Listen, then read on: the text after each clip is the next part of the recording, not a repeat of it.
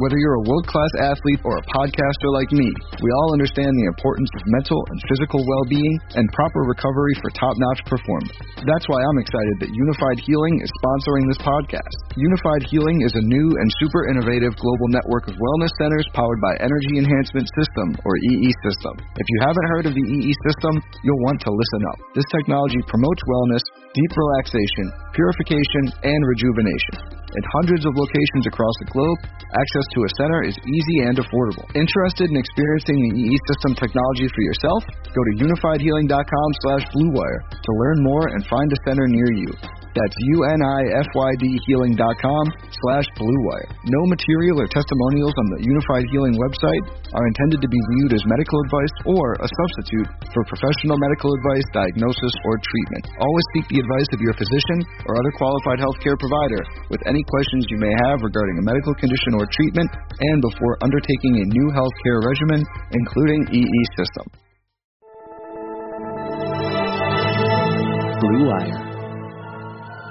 It's exciting to win money. Back out to Allen. History final. Bang! Tie game with five seconds remaining. Is there anything you don't gamble on? Uh, not really. Gambling gods, fickle bunch. Oh yeah, so easily offended. Gambling's not your problem. You're just an idiot. And we welcome you into Full Slate of Blue Wire Gambling Podcast. It's another college basketball edition of Full Slate. You better get used to these over the next couple of months. We still have the NFL playoffs to hopefully win some money on, but college hoops soon to take center stage come February, and so why not enjoy it with us for all of 2021 and jump in in January as well. My name is Greg Frank. Find me and all my picks at Undercover Greg, and when it's college hoops, we got to bring on Lucha Larry. I know him as Bill Christie. As I said, you know him as Lucha Larry at Larry's Locks 2 for all of his picks. Bill, how are we doing? Doing phenomenal. Having a great, great, great Tuesday afternoon slash evening uh, with a good college basketball slate. I know I texted you. I, I kind of wish we did a, a pod uh, last night for today's slate because I didn't really realize it until this afternoon how solid of a slate we had. But uh, I was lucky enough to get my guys to six and two today. We we added a Nets uh, Brooklyn Nets plus four and a half play. I don't play too too many NBA games, but that one stood out to me, and we fired on that one. Uh, so little having bit of a a uh, phenomenal market day. overreaction without Durant there. Yeah, exactly, exactly right. And you know, look, Kyrie's the type of guy that you know he can take over a game by himself. You know, and with Durant being out, that was obviously going to be the case, and he put up some big numbers. I saw a lot of people that played him, uh, his player prop of points, rebounds, plus assists, and I know he went over on that. So congratulations to those people that were able to jump on that. I didn't think of it at the time, but it was a decent play. So yeah, I'm just excited. Had a great day today. Looking forward to a decent slate tomorrow, and uh, continue giving out some winners, right? Because we've been we've been on fire on the pod recently. Gosh, yeah, we have been rolling, and it does.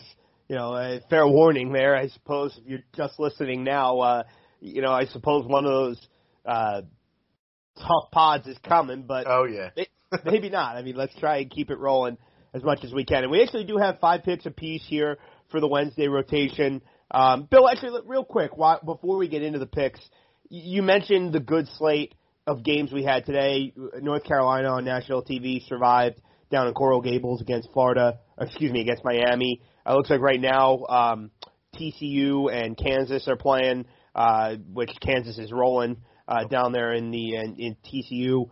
Just anything that you that stood out to you, just across the country, pl- gambling aside, just things that jumped out from the games today. today specifically, let me take a look real quick. I'm- I haven't really prepared for that. Oh, Well, one thing that still stood out to me, uh, uh, maybe because I'm a Rutgers fan, um, you know, they they played probably the worst game that they've played all season today. And I'm not trying to slight Michigan State because I think they may have found something. Typical Sure. Michigan State, right? Typical Izzo. You Right. know, they they have a couple letdown games. People start to write them off, and then they come in against a very very solid Rutgers team, and they absolutely obliterate them by 23 today. So like that definitely stood out to me today. Um, Clemson, you know, they snuck out the win. Both of us lucky enough to be on NC State. Very, very lucky they missed Yeah. the free throws at the end of the game there. I But tell you, anytime you're on, how many times have we been down that road where you take the dog and, and they got the lead most of the second half, and then the game gets to overtime and they end up not covering a game they should have won outright. Yeah, it's it's beyond frustrating. That's actually happened to me. Uh, I know I posted a, a tweet recently about it. I've had like the worst run the last couple of games with teams with second halves. Like I was on Oklahoma State, up 19. They blow that game. Uh, then this afternoon, yeah. early this afternoon, I was I on had Kent one State. Kent State was leading the whole game. They end up losing. Uh, and then, you know, I was like, all right. Once I saw NC State lead, I'm like, oh, please don't tell me I'm going to see this again. And and thank God I didn't have to deal with that. I actually had a little reversal of fortune uh, with Mississippi State. I was on them today, so they had a much better second half against Mizzou, uh, and they were able to give me the win there. Uh, but yeah, those types of things stood out to me. And and look at Texas. I, I believe you were on Iowa State too, right? Correct. I was, yeah, and that was just kind of a feeling Texas maybe a little fat and happy Yeah. off that big Kansas win. Yeah, and look, like it's nothing. Iowa State's not a great team, but I, I mean, I'm still being impressed by Texas. Again, I think we've mentioned in every pod that I was high on them coming into this season when we talked about the conference previews. I never would have thought they were a top four team in the country, but I mean, they've been playing incredible, incredible basketball. And then the one other thing would be the game that UConn had uh, today, being down by eight at half, uh, coming out and absolutely demolishing Marquette in the second half. Woo, wow, I didn't Uh, even see that final. I just saw Marquette all over him in the first half and thought it was over. Wow. Yeah, unbelievable. And, and to me, like that, that says a lot about this UConn team, um, who've not really played too too many games. I believe they were uh, halted a little bit, like I think almost every team in the country is going to be at some point. Um, but that goes back to Danny Hurley, right? Like t- teams have one of two choices when you're down like eight, almost ten points at halftime on the road.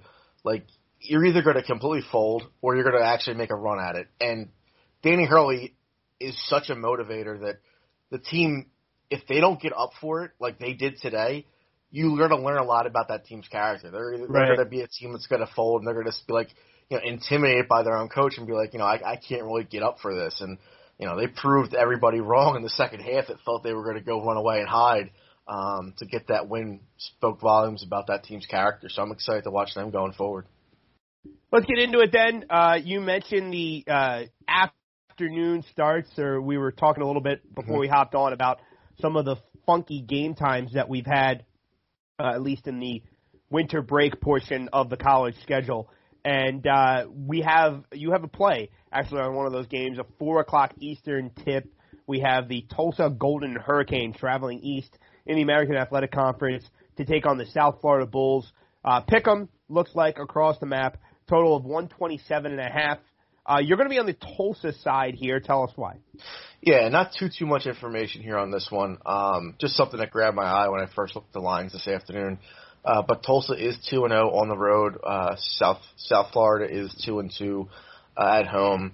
South Florida being one two their last three games. Tulsa has been five and zero their last five with some quality wins. They beat Memphis. They beat a very very good Houston team, and then they beat a you know probably subpar Cincinnati team. However, that Cincinnati game to me is a big piece of this handicap because after that win of Houston, you know you tend to see teams like that come into the next game puffing their chest a little bit and get knocked around. And Cincinnati would have been in a good spot for that. But, you know, Tulsa was able to get up for that. They're simply just playing better basketball right now. And that's the main reason why I like this play. Um, I feel like if it was at Tulsa, they'd be a much heavier favorite in this. You know, they actually came out as a slight dog. I think when the line opened up, it's ticked to a pick. I'm not going to be shocked if I see this get all the way up to Tulsa you know, maybe one and a half, two by a tip tomorrow. So I'm going to be jumping on tonight when it's still a pick. Yeah, I think this is a good play. I mentioned to you I lean this way Mhm. in this game. I think it's worth noting, as you mentioned, Tulsa coming in playing well, and all of these games that Tulsa has won, they've been dogs in. You mentioned that Cincinnati game, and they were, you know, you could argue, yes, subpar Cincinnati team, but uh, Tulsa was a six point dog on the road in that game and, and went to Cincinnati and won it outright, as you said, off of that upset win over Houston, where they closed as a nine and a half point dog. Going back before that Houston game in the league, they lost to, or they won at Memphis uh, as a nine and a half point underdog. As you, you're, so you're talking about this recent success. it's one thing to do it; it's another to continually do it as dogs. And it's not like all of a sudden now they're thrusted into this big favorite role because sometimes that's why Right. I'd be a little apprehensive. Like you're just asking them to win the game against a South Florida team that, I mean, gosh, how much better are they than Cincinnati, who they just beat, if Right. at all? You know, so I think it's a good Exactly. play. Uh, let's keep things moving. I'm going to take us to the ACC for my first play, where uh, I'm going to look at the Virginia Tech Louisville game. Uh, this is a 6:30 Eastern tip in uh, Kentucky. Virginia Tech a four-point road underdog, total of 131. I'm going to go with the home chalk here and back Louisville. This surprised me, Bill, and maybe it shouldn't have because of the times we're living in with COVID, but Mhm. this is the first true road game of the season for Virginia Tech. Um, Wow. You know, they just schedule was front loaded with a lot of home games. They did pick up that very impressive win around Thanksgiving, opening the season uh, on a neutral court against Villanova. Um, but uh, I, I, you know, Va Tech second year for Mike Young there, and I kind of thought that you know they had. If you remember, in his first year, they had a big early season non-conference win against Michigan State, and, and they ended up finishing 16 and 16, which I think there's some, there's some things to build off for them. They come into this season picked 11th in the ACC preseason poll, and you know I, I, I think when I saw them beat Villanova, I thought, okay, they're building some something here. There's something clicking for them. But at the same time, I do think that that Villanova win is why maybe we're seeing. I know that the Nova win was a while ago, but Mhm. they haven't really played anybody else major in the non-conference, Va Tech, and I just wonder where this line would be if they lost the Nova game because I mentioned the lack of good opponents non-conference. 230th still a non-conference strength of schedule, and that's with the Villanova win. And then we look at Louisville. Like I like to look at these preseason polls. I like to go back to them when we're starting conference play because you know the conferences, the conference coaches are all voting on these, and it's kind of a reset, right? Like regardless, everybody kind of plays different non-conference schedules. Then you start start up again in the league play. Louisville was picked fifth in the league, you know, and and uh, they had the blowout loss against Wisconsin, but uh, since then they've responded well with three straight wins, two conference wins by double digits. They won an in-state rivalry game with Kentucky, and we know Kentucky's not great, but uh, you know, still an in-state rivalry game. I just think that uh, something we talked about with our consensus play on Virginia a few weeks ago, like good teams, good programs respond off of bad losses, and I'm buying Chris Mack and Louisville being one of those programs that I want to get on. I'm not surprised that they've responded well after that drubbing that Wisconsin put on them. And oh, by the way, one last thing on this game. We talk about the free throw shooting a lot with short lines, particularly if we're going to back underdogs. We want to make sure they're getting their freebies. Va Tech 180th in the nation in free throw percentage. So I I think couple that with the first true road test for Va Tech, uh, and and again I think the Nova win just kind of inflates this number a little and, and makes it worth a look on Louisville. Interesting. Yeah, I'm not. I'm not gonna have a play on this game. However, if I was going to play it, I think I would actually go the other side. I think I would take the points here. Um, I do believe Louisville to win the game is the right play. Um, I just think that that short number could come into play. And you mentioned Wisconsin game where they got absolutely uh, manhandled. That's that was really the only good team they faced recently, right? Because I mean, Yeah, I mean the, the league wins for uh, Louisville. I know Pitt is one, and I'm pretty sure Boston College was the other. And and, and Kentucky. And I That- mean, right. for Kentucky's not Kentucky this Yeah, year, and, and and they snuck by them. They only beat them by three. So, I, again, I, I'm not going to get to a point I think where I'd play this game. Um, and the one thing I did notice that the line has already moved a point. Uh, it's dropped down from Louisville. I think opened at five. I'm seeing them at four now. Um, and granted, not many tickets on them, but most of the tickets seem to be coming in on Louisville. So, I mean, I would just keep an eye on that. I'm not sure if you've already booked it or not, but if you haven't, I got a feeling you're going to be able to get a better number uh, as we get closer to the game tomorrow. Yeah, and I am seeing a juice for on uh, the lay a dollar sixteen on Va Tech right now. So could be something that I wake up in the morning and look to hopefully maybe get three and a half. Um, Yeah. but I am ultimately going to be on the side of the home chalk with the Cardinals in that one. Let's go to the Atlantic 10, where we each are going to give out a play on a couple of different games. Um, you're going to go to a uh, road favorite here with UMass uh, heading to the nation's capital to take on George Washington. UMass a four and a half, five point favorite. It looks like high total in this game, 152. Ooh, What are you seeing glad here? you mentioned that. I'm glad you mentioned the high total. That is a big, big part of this handicap for me. Sure. UMass, this is a get right spot for them. They have back to back losses to a bad Bryant team, a not very good George Mason team. GW coming off a decent win over uh, Duquesne. I know it's not a great name for you to hear right now, unfortunately. Um, but UMass being a top top hundred team offensive efficiency, GW is near the bottom defensively, and like you mentioned, the the total is north of 150. If the total is going to get close to 150, you know, you have to figure the better offensive team is going to be the team that's doing most of the scoring here. So I believe it's going to be a shootout. I got to believe that GW is going to be shooting with a BB gun. I like my chances here with UMass to cover the number at five. And I think that opened like around three and a half. It's already going up to five. So I want to get that out uh, ASAP because I'm assuming it's only going to get bigger. It does look like there's been some UMass money here. It also appears as if there's been some under money. It looks like this was more like 154 and a half, 155. So Wow. uh, read into that as you may. But as you said, still a high total. Um, I'm not going to have a play here. I'll, I'll be honest. Uh, I'm going to have a play in another Atlantic 10 game. Um, I, I'm not going to profess to know a ton about two sub sub 500 A10 teams, um, but I do think your your uh, kind of correlation to a degree in terms of the side and total can make some sense. It doesn't necessarily always mean you know favorite under, favorite over, dog under, that type of thing. But sometimes totals like this with teams like UMass that you mentioned can score. It can kind of tip you off a little bit on kind of what the sharper side might be in the game. So uh, no play for me here, but um, you know I, I think you're onto something there as far as the total and how it correlates with the point spread. I want to go to the uh, Atlantic 10 game that I have some thoughts on, uh, and it's the Rhode Island Rams traveling to Richmond to take on the Richmond Spiders. We're seeing Rhode Island being installed as what looks like five point road dogs, total of 145. Uh, and I'll uh, like I'll be honest, I was impressed early in the season with Richmond. Uh, I watched a good chunk. You know, we talked about those early games where we had you know weekday games where there wasn't much on. I watched them. It was only Vanderbilt, so not that Vandy's a great team, but I watched a good deal of their game against Vandy, and uh, they were pretty impressive in that one. They picked up a non-conference win against Kentucky, but uh, I think since that point, and also as we mentioned, we don't really know what kind of uh, Kentucky team this is. It doesn't look like a good one. I mean, they struggled I think, against that, I Vanderbilt. think that's the thing. I think we do know what kind of team this Kentucky team is. I feel suppose like by nobody wants to just enough. accept it. I'm just fortunate enough that I cashed my big ticket on Yes. Saturday.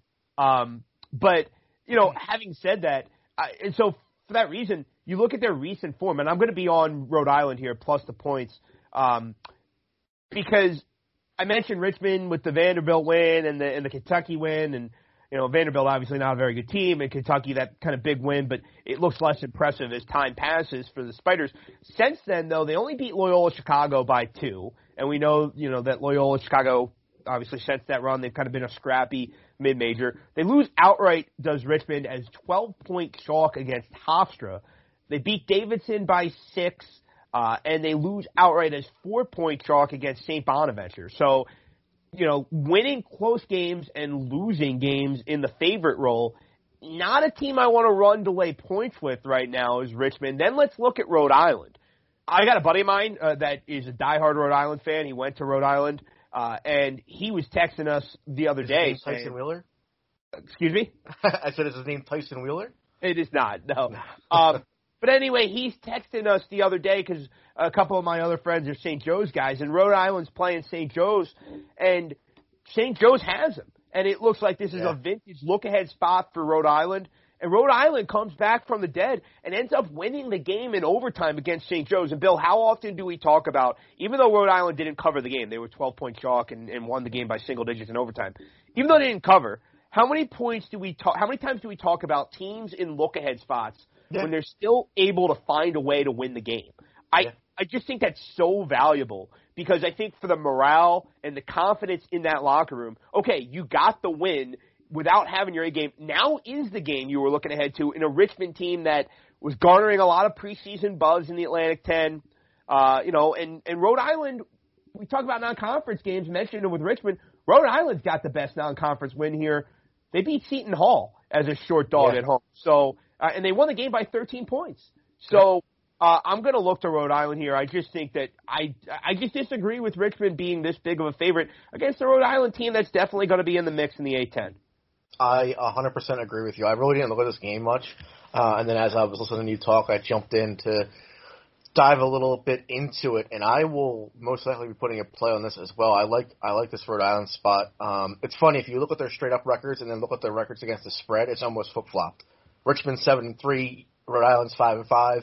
You flip it to against the spread, and uh, Rhode Island is six three and one, and Richmond is five and five.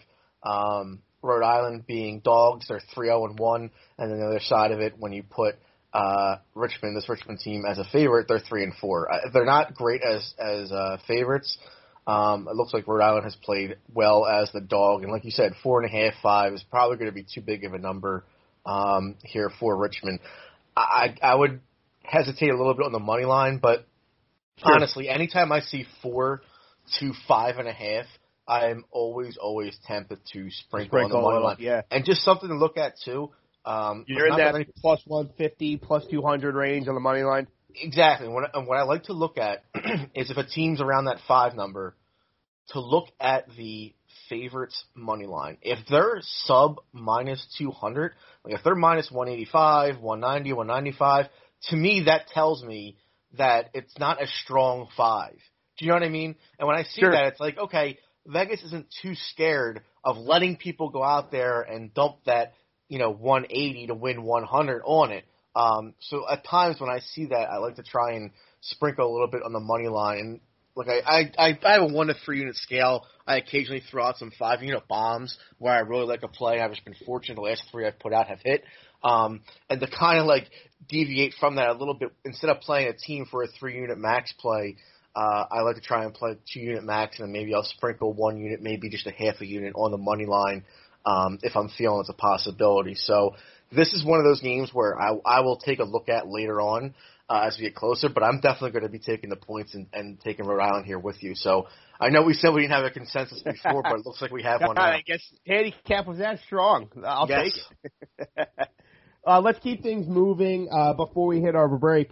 You're going to take us to the SEC, uh, where you're going to look uh, at another road dog, the Georgia Bulldogs, catching nine in Baton Rouge, another high total of 150 between the Bulldogs and the Tigers.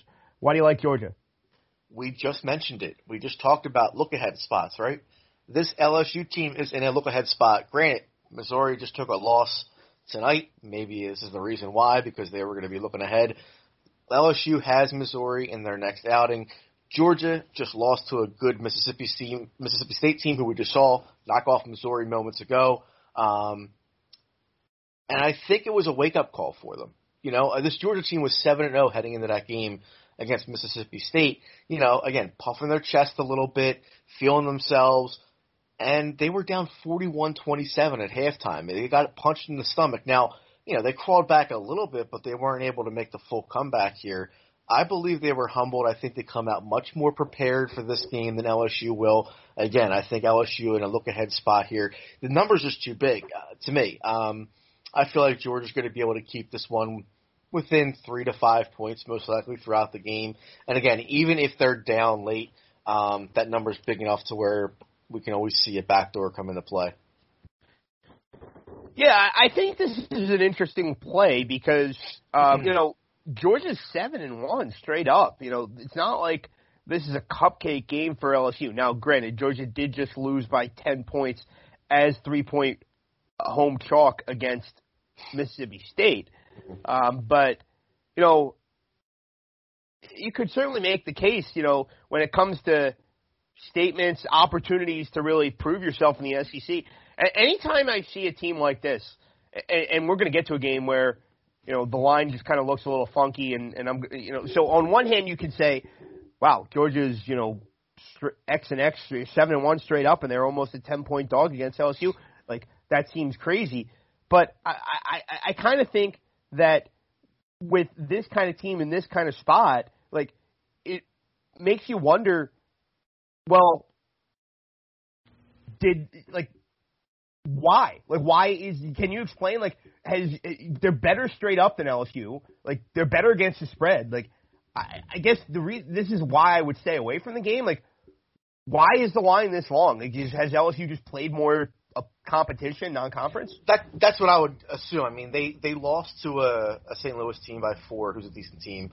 Sure. They they beat a decent Texas A&M team. I mean, they trounced them by 23, and they just lost to Florida by four on the road. When you look at Georgia's schedule, I, they really have played nobody. I mean, Right. besides a, a subpar, like I mentioned, Cincinnati team, the next best team that they played probably is Montana, who they beat by 13. Um, they played Northeastern, Samford, Jacksonville, North Georgia, Florida. They played nobody. This is the first test was Mississippi State. Um, like I said, and they and they got smacked in the Okay, so your play here is more against LSU than on Georgia. I, I guess I guess if I had to pick a side, that would probably be it. But um, I, I still like Georgia being the team, like I said, that's going to come in now a little bit rejuvenated. They're going to be like, okay, it was a wake up call for us. Now we played a decent team, Mississippi State, um, and now they're going to be prepared for this LSU. And again, LSU being in that look ahead spot doesn't, to me, it doesn't bode well for them.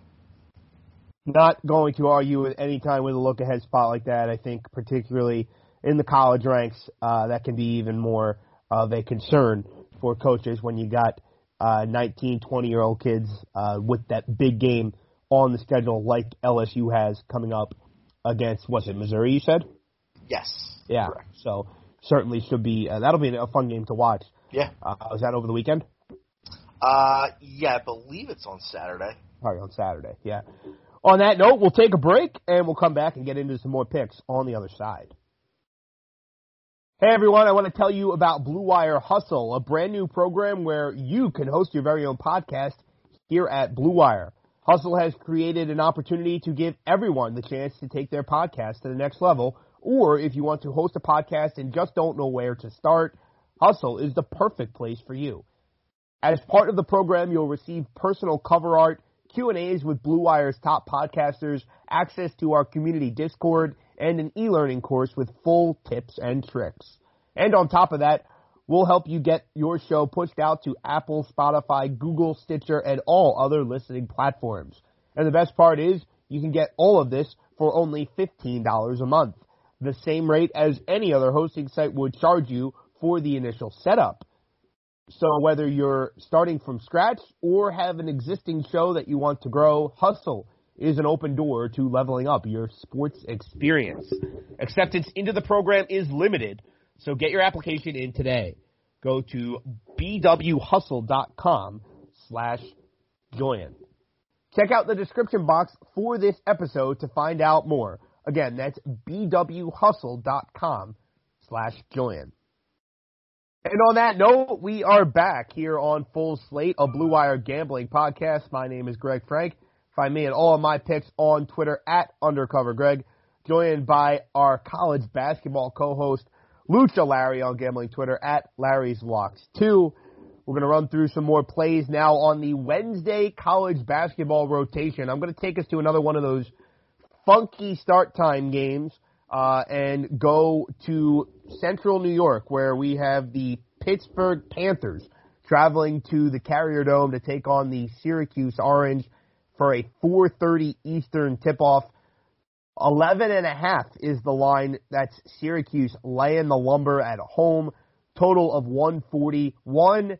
And, you know, Bill, I mentioned it sometimes, kind of hinted at a little with the Georgia LSU game where you see a line like this and you see the team's straight up records kind of the same and it really raises your eyebrows a little bit and kind of makes me think favorite or pass. And that's where I'm going here with Syracuse. I'm going to lay the points and back the orange. And I had to dig into this one a little more because as I said, initially it did look pretty wacky. Syracuse six and one straight up. Pittsburgh five and two straight up. So that right there, I, you know, I know non-conference strength of schedules can be weird and, and, and, and things like that can kind of move things around. But, you know, this isn't a national championship contending Syracuse team by, by any means. At least we don't think that, you know, and, and Pittsburgh is kind of a run of the middle of the road ACC team, you know, identical four and three against the spread records. so then I had to dig into this a little more and why I am going to be on Syracuse. I mentioned neither team has really neither team has really played anyone non-conference. The best non-conference opponent for either one of these teams would be the Orange playing Rutgers in the ACC Big Ten Challenge. That was the one straight up loss for Syracuse. Um, but how about one of Pittsburgh's losses? They lose as a 16 point favorite uh, in the non conference. They lose by double digits against St. Francis. So I think when you don't play anyone big time in the non conference, and Pittsburgh so far, they lost by double digits against Louisville, so they haven't really done anything in the conference por- por- portion of the schedule yet to really make me say, you know, yeah, they beat Miami by 15, but Miami, we just saw them choke tonight against North Carolina. They're kind of middle of the road as well.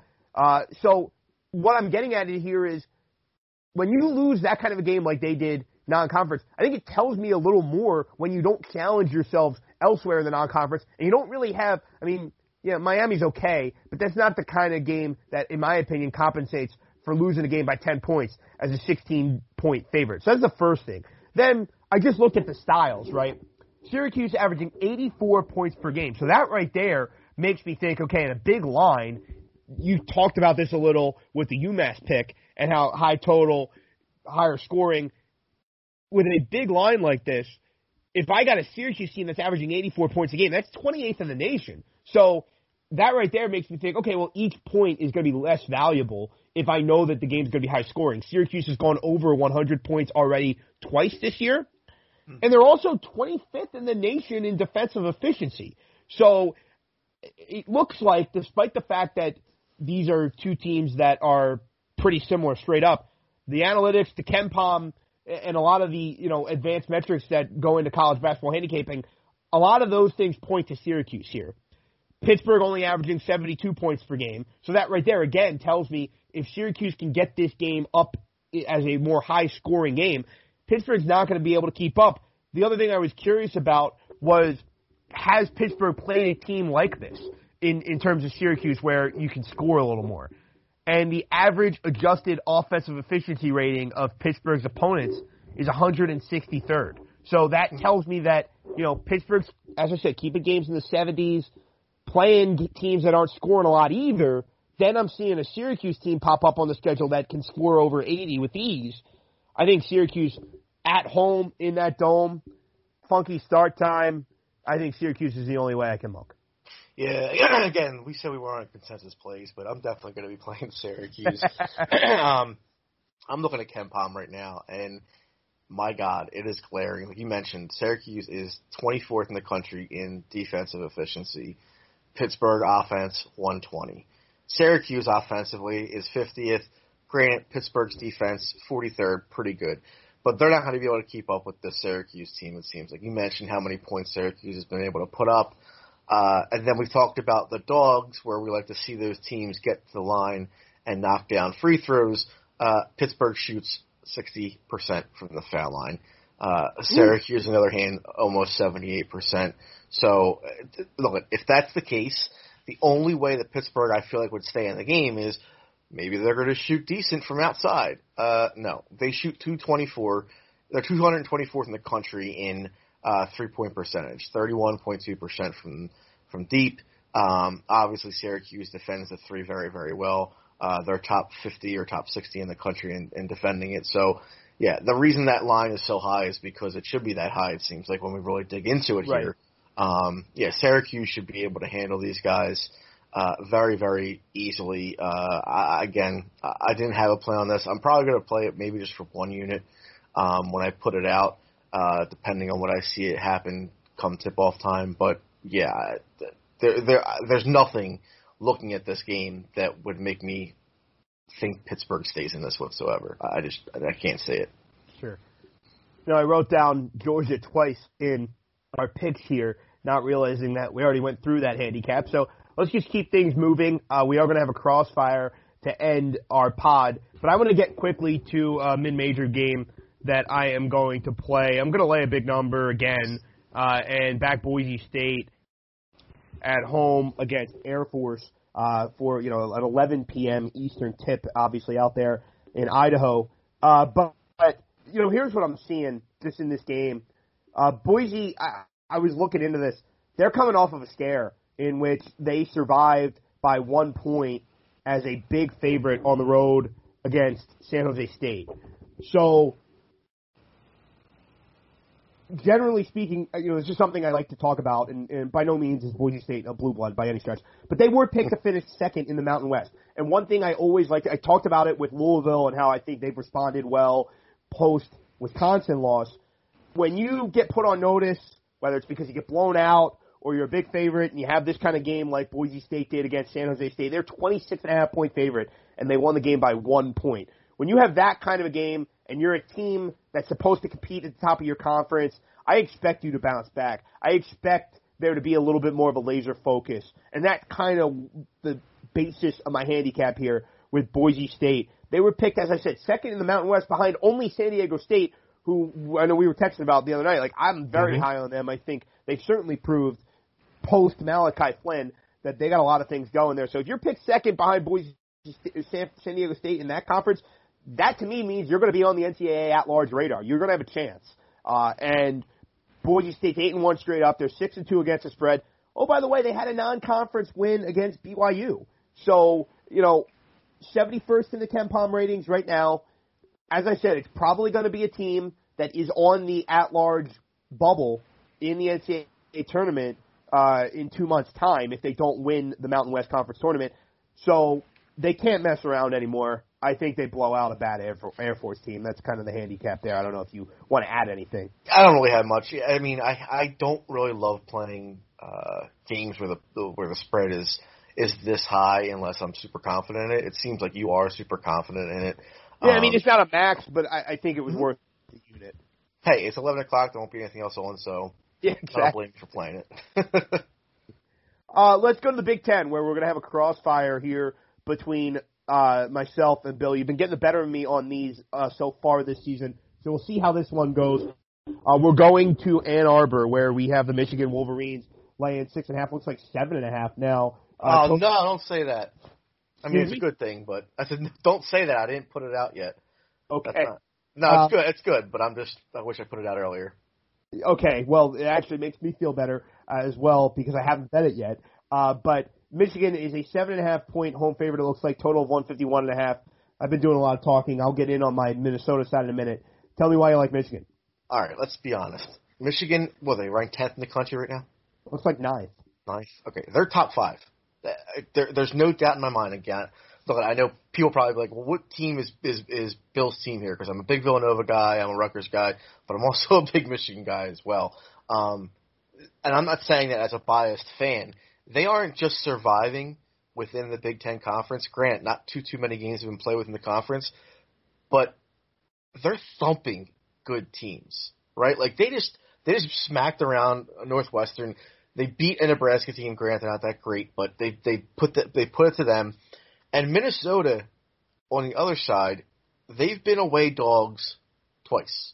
First was the Illinois. Sure. They, yeah. they were eight and a half point dogs. They lost by 17.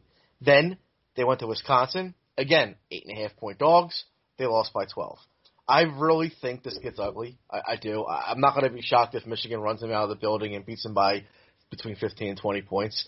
Um, they're just they're just playing at a at a different level right now than I think people are giving them credit for.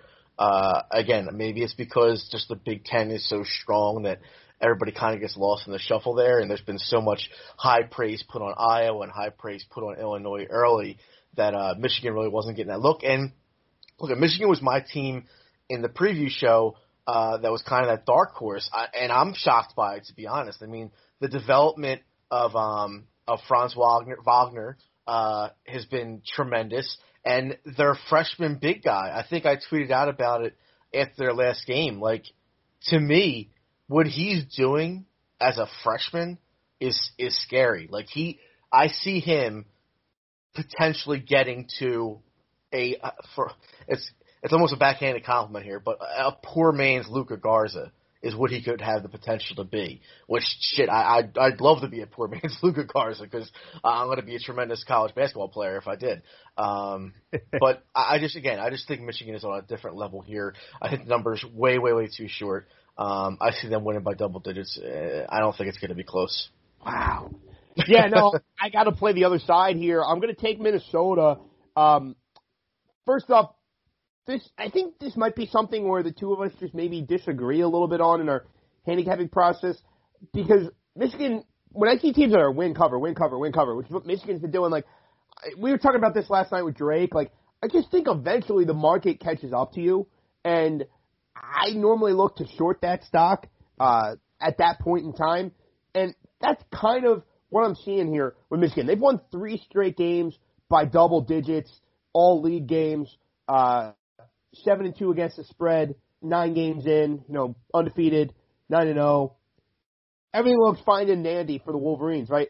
And that all might be true. Like they might be the best team in the Big Ten when this is all said and done, which I don't think many people thought. Right, coming into the year, it was Iowa, it was Illinois, it was Michigan State, and you know, here's Michigan. Uh, uh, can can we say a quiet nine and zero, oh, Bill? I mean, yeah, yeah, absolutely. So so credit to them, right? But at the same time, not a ton of big time wins non-conference, and you look at the conference games that they did play. It was uh, Nebraska. It was Maryland. It was Penn State, and, and Penn State was a game they didn't cover in. Right. And it was Northwestern. So, you know, not exactly the cream of the crop in the Big Ten. Now, obviously, Big Ten's a deep league. Maryland's not a bad team, except they just beat Wisconsin any given Sunday. So, you know, for a cross sport analogy there, that's kind of what the Big Ten is. So three and one in the Big Ten straight up is three and one in the big, or excuse me, four and zero, three and one against the spread in conference games is still pretty impressive. Having said that, let's look at Minnesota. Okay, you mentioned the two road games, and I had a feeling you were going to bring them up being on the Michigan side here because Minnesota's two big road non-conference tests at Wisconsin, at Illinois, lose both by double digits and they don't cover. Okay, fine. But let's look at some of the other teams that they've played. Okay, I mentioned how Michigan hasn't played the cream of the crop so far in the league. Well, Minnesota they've they've already seen Illinois and Wisconsin, and they beat Iowa. Okay, they clobbered Michigan State, and, and they also picked up a pretty nice win against Ohio State. Who, okay, maybe they're not in the same discussion the Buckeyes or some of these other teams we're talking about. Right. They beat it by 17 points. And oh, by the way, there's also a pretty good non-conference win already for Minnesota. They beat St. Louis, who we talked about. They were actually my dark horse on the preseason pod as a team that I thought really could make a nice run out of the Atlantic 10. Gophers beat them. So I think it's a pretty good team. And yes, you can say they're two tests when they had to step up in, in class. They failed to meet them.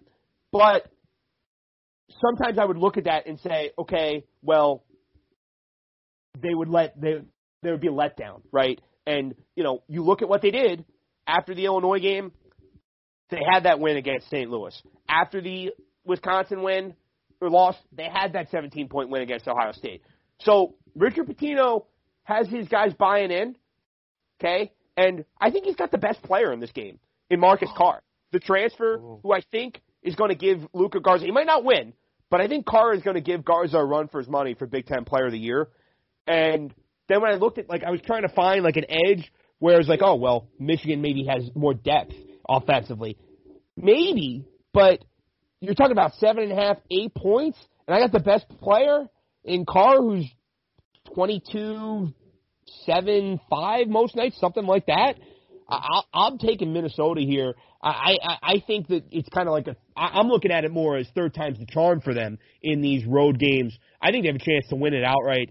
Uh, I, I, I'm not buying. Like as I said, they've responded well off of the Illinois and off the Wisconsin wins. I think they're going to give Michigan all they can handle anything here for you is just as far as the Gophers are concerned? Um, no. I so mean, I'm full of shit. what's that? So I'm full of shit. no, no, no, no, not at all. I mean, look at. I think that Minnesota is a is a strong team. Uh, Grant, look, you you can't say a team that beat Iowa is not a strong team. Um, I, I just again, I just think that the level that Michigan is playing right now is is way higher than where Minnesota sits. I don't think that Minnesota is looking to this game as like, all right, this is a, this is a huge game. It is. It is a big. It's one of their biggest games of the season. But they also have Iowa next. You know, a team that And then Michigan again. and then Michigan again. Correct. So, like, I almost want to look at it too as if if I'm wrong here, and and you're correct, and Minnesota is able to uh, not even win the game, but if they're able to cover the spread, I I will be laying the hammer on Michigan uh, in Game Two of this of this series Sure. because Yeah. you're talking about a Minnesota team again who it's going to take every ounce of of what they have to beat this or to cover against this Michigan team uh, tomorrow night. Then they're going to go against an Iowa team who's looking for revenge. Which I'm going to tell you right now, if that line is a single digit line, I will also be hammering Iowa Oh. Iowa. In that revenge spot, forget it. They are going to absolutely demolish a Minnesota team who I would assume is going to be spent after playing this this game tomorrow night. So, I mean, I'm curious to see what happens, but again, I just I I I just think Michigan's at a different level right now, and you know, I have gotten the best of it recently on the pod against you in our in this little crossfire thing, um, which kind of worries me a bit because, like I said to you before, I, I felt like I was due, which you know, on our text chain it happened uh, a, a couple nights ago, and then yeah, with and then uh, another Big Ten game. Right, and then maybe you know we were on the opposites today with um Davidson and Duquesne, where I, I got that one, but you know it kind of worries me. Maybe I'm going to get another shot of this one too. But so play with caution So on my side. you, like, but let, let's just talk big picture now. Like Big Ten, like Michigan. Like if you had to do do tiers, like what's your tier one? What's your tier two? Like sounds like you're firmly entrenched with Michigan being in that tier one. Who else is with the Wolverines? Because you don't think Mich- Minnesota's in that tier. So is it Michigan, uh, Wisconsin, Illinois, and then a new tier, or like I'm curious how you break down the Big Ten. It's tough, uh, honestly. I think it's it's crazy to say because of how high I've been talking about Michigan right now, but I, I really would put um, Iowa, Illinois, uh, Wisconsin as my top tier. That would be those three are my top You tier. Still leave Michigan out. Wow. I would, yeah, on the outside looking in. Okay. Um, they haven't played. They haven't played any of those three teams. You know what I mean? So I really Right. can't put them in that upper. Well, that, and that was kind of my part on the Minnesota side. Like Mhm. the wins in the non-conference have been against the you know bottom feeders, so to speak, in the Big Ten. Right, and then, but then again, that, all right. So I want to keep going with tier. Then tier Sure. two, I'd have Michigan at the top of tier two. I'd have Rutgers um, right below them, uh, and I, and I, I don't think I'd have another team in there to be honest, because I feel like right now, I feel like Minnesota, Northwestern, uh, Michigan State now, even even Indiana and Ohio State, I'd, I'd lump them all into there, and I think I'd drop off maybe Ohio State at the bottom of it, maybe then I have Purdue, Maryland, Penn State, Nebraska at the bottom. Um, that's how I would kind of see it as. But look, we're again, we're talking about you know one of the best conferences. Uh, I mean, in a Oh, the long time. America this year, yeah. Oh, this year for sure. But I'm talking. I'm, I'm talking historically. Uh, this is it makes me wonder, like something I might look up. What's the record for most bids from a conference in the NCAA tournament? yeah. I think it's going to be like what nine maybe. Nine or ten? That's what I was Yeah. thinking. Yeah. Yeah, and look, they're going to get there. They're going to get that many this year. I have no doubt about it. To be honest, like You know, you Every- mentioned Michigan State. I'm curious, like, because we talked about how you know Izzo, you know, just when it looks like they're kind of not their year, they they kind of figure something out and you know turn garbage into gold. I, I was curious when they first played Michigan. They don't play them for another month on February 6th, and then the re- regular season finale, the second go around, isn't for two months on March 7th. So I'm very curious to see how Michigan State's playing in a month, two months when they play Michigan. Yeah, and they're going to have some tests along the way. They're going to have Iowa, Illinois, Rutgers, um, Right. prior to that first meeting with with Michigan. So, you know, I think you're going to have an idea of where they stand coming into that game. But again, like this this conference is Gosh, it's, It's crazy. so- like you could it's just so fun. tell me, like even if I didn't look at my TV listings, like you could just tell me, okay, there's a Big Ten game on at seven o'clock. Tell me the network, I'd probably watch, even if I didn't know the teams. Yeah, like I, I, I somebody sent this to me the other day. I think it was yeah, it, it was Indiana's schedule. So starting on January seventeenth, they go at Michigan State, then they go at Iowa, then they're home against Rutgers, at Michigan, home against Illinois, home against Iowa. So that's 23-5, 15-10, 12-5 in the Ooh. country. They all all lined up, and then and then you're like, okay, they get a break because they get Northwestern and Ohio State, then they get Minnesota, Michigan State, Rutgers, and Michigan. Like, how do you like? It, that's the thing. Like in in this conference, It's, it's funny too because we're talking about all these schools and you know Indiana is the brand, you know the historical program, and and we're the one we're talking about them as being just kind of mediocre, middle of the road. They're they got this gauntlet of a schedule. Yeah, it's crazy. Like that's That's what's wild. Like this Indiana team is a good team. You know, and Right. you put them in any almost any other conference, and they are going to be probably within that second tier um, in that conference. top five here, the conference. yeah, like here they're not, and uh, they're going to struggle because of how strong uh, this conference is. So again, like I hope, I hope we do see something historical, if not historical, at least tie it when we were talking about the bids, because the the worst thing to have happen is a team who could be like Indiana, who is you know right there as far as um, upper echelon within this conference, and not make a tournament because the conference is so strong, and you see a team you know from a uh, a smaller conference that has a you know beefed up record because they haven't played that many great teams get in, you know, and I hate seeing that at times, you know. But like I, have a friend of mine that says everybody has the same opportunity. Go out there and win your conference. If you win your conference, nobody can say anything. So it's true. There he is. You know him on gambling Twitter as Lucha Larry. I know him as Bill Christie. Find all of his picks at Larry's Locks too. Bill, always fun. Let's enjoy the Wednesday night of college basketball. We'll talk at the end of the week. All right, sounds good. Good luck. This has been Full Slate. My name is Greg Frank. Follow me for all my picks at Undercover Greg and give the podcast a follow as well at full underscore slate underscore pod. Enjoy your Wednesdays. We'll get over the hump together with some college basketball. And of course, please play responsibly.